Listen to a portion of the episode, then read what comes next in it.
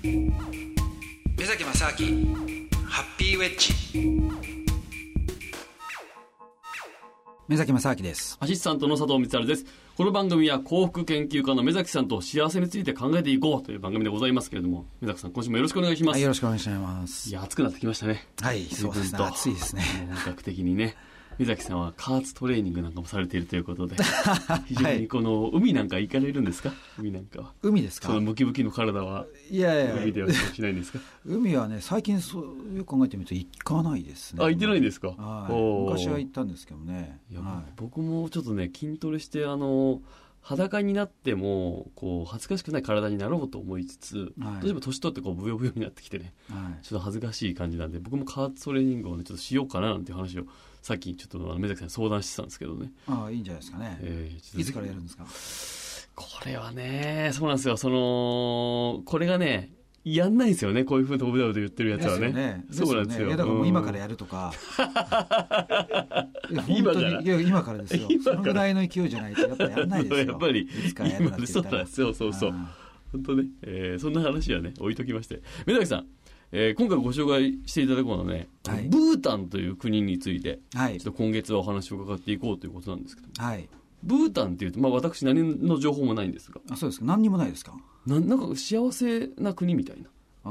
フレーズだけ聞いたことあるというか、フレーズえ例えばブータンって言ったら何を想像しますか？ブータンですか、はい。なんか小さそうな国だなみたいな感じ。ああなるほどね。人が少ないのかなみたいうんな。うん。確かにね、あすごい小さい国なんですよ。はい人口はね、大体70万人とか80万人とか、へえ。100万人もいないですよ。へえ。で、面白いことに、その人口の調査っていうのも怪しくて、あ、怪しいんだ。怪しいんですよ。だから、ちゃんと、あの、要するに、はいなんていうんですか、日本みたいに戸籍調査みたいなものがしっかりしたものがないんで、だかうんら、本当はね、わかんないんですよね。もっといるかもしれないっていう。うん、いるかもしれないし、少ないかもしれないし。で、まあ、場所が、もう本当に、あの、ヒマラヤの山奥の、とんでもないところにあるんですよ。はあ。だから、で、ほとんどの人たちが、あの、農民なんでね。へえ、はいだからそういう人たちのそのなんていうんですかねあの本当に最後の、えー桃源郷なんても言われてるようなはあ秘境の場所なんですよ。例えばあの飛行機でこう行く時なんかも、はいはいはい飛。行場があるんですけども、うんその飛行場がヒマラヤの山のそのこう山脈の真ん中にあるわけですよ。はあ、なるほど。山にこう囲まれているような感じなんですね。うんそうなんですよ、はいそうするとちょっとその山の中ってあの天候が変わったりとかすると変わりやすいですね。うん、そうするともう飛行機がこう着陸できなくなっちゃうんですよね。へえ。僕も行った時なんてあのあ着陸できませんって言ってで近くの,、はいあの飛行場にもう一回ちょっと待機しますって言ってへえ。でしばらく待機した後に、はいもう一回やりますあやっぱりでやっぱりダメでした。ええあすいませんカルカッタに戻ります。なかなか降りれない。いや戻れなくてでカルカッタに戻って。えでホテルでもう一泊してあじゃあ次の日の朝もう一回やります。そんな、チャレンジみたいに。そうですよ。で次の日たまたま僕は大丈夫だったんですけども、はいはい。隣にインド人のおじさんが座ってて、はい。でもうすごい喜んでるんですよ。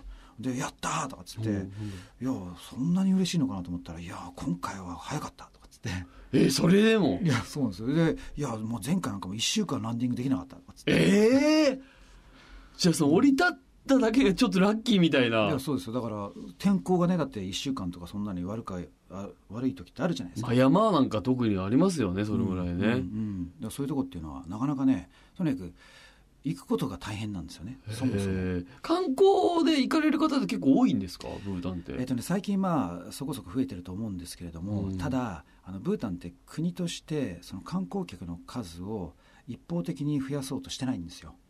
ああ、あんまりじゃあこう受け入れ体制があるわけじゃないんですね。そうですね受け入れ体制というか、あええのこれは国策として、えーそうなんですよあの、まあ、要するにですねあのブータンっていう国が非常に小さい国で,、うん。でその彼らの文化っていうものを自分たちでしっかりと守ろうと思ううん。思っているためにその、えーわざとですね。例えば、えー若者のバックパッカーとか、はいはいはい。そういう人たちをあまり入れたくないみたいなんですよ。ああ、そうなんだ。はい、でまあこれはいろいろ賛否両論あるかもしれないんですけれども、えでなぜかというと例えば、えーすぐ近くの、えー隣の国に、えーえーネパールってあるんですけどもね、うん。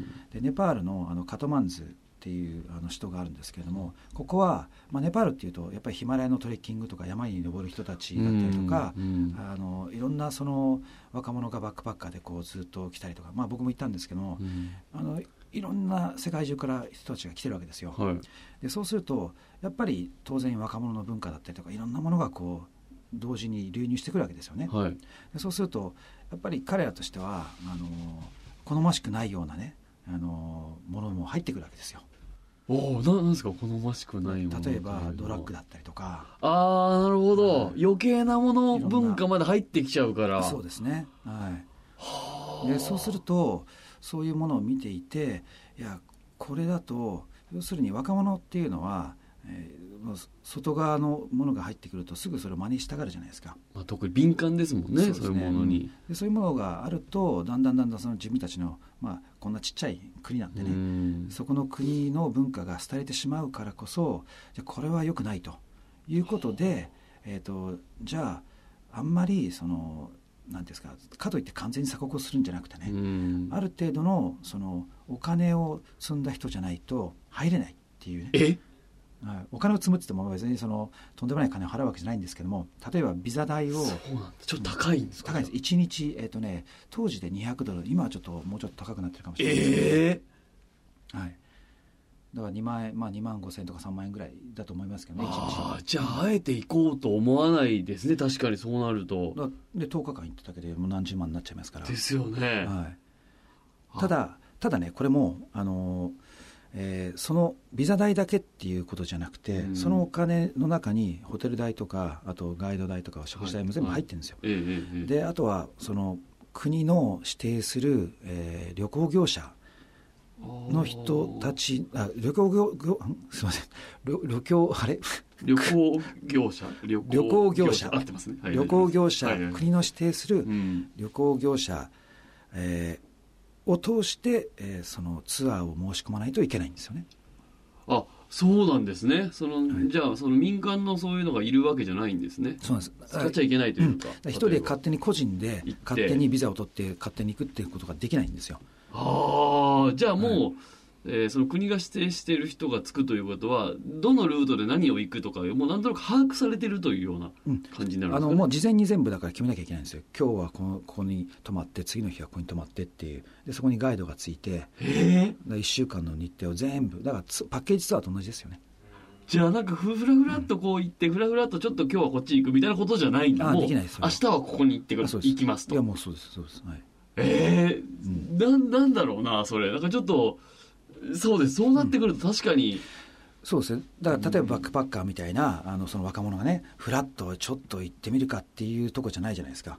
そうですよね、そうするとじゃあ結果としてどういうことが起こるかっていうとやっぱり年齢層の非常に高い人たちがいっぱい来るんですよね。ああまあ確かに若者が行く感じゃなくなりますね、あんまり行か金額ないですね。的にもね、うん。だから僕が行った時まあもうね僕が行ったのは10年ぐらい前になるんですけども、うん多分ね僕が最年少ぐらいだったんじゃないですかね周りに見てたら、へえ周りのツアー客の、まあ、いろんな、えっと日本から何人か見ましたけどでも欧米の人たちが多かったんですけどもみんなね多分平均年齢70歳とか80歳ぐらいじゃないかなぐらいの。構なお年の方が、そうですね。うん。で逆にそういうその、えー年齢層が高い人たちの方が、うん。えーまあ、ブータンみたいな国に行くとちゃんとその彼らの文化をリスペクトしてで、えーしっかりとこう対応するわけですよ。はい。下手になんか自分たちの方がいいとかって言ってこう影響させようみたいなことはしないから。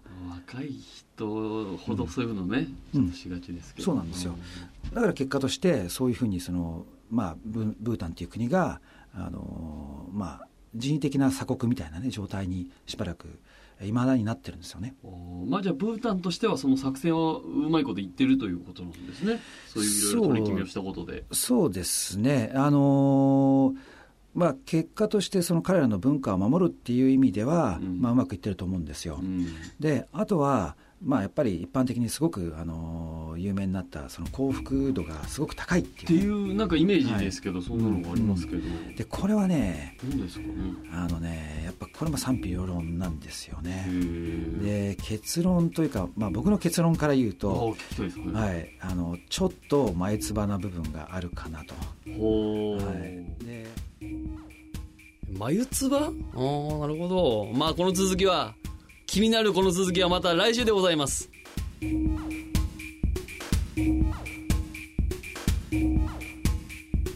うん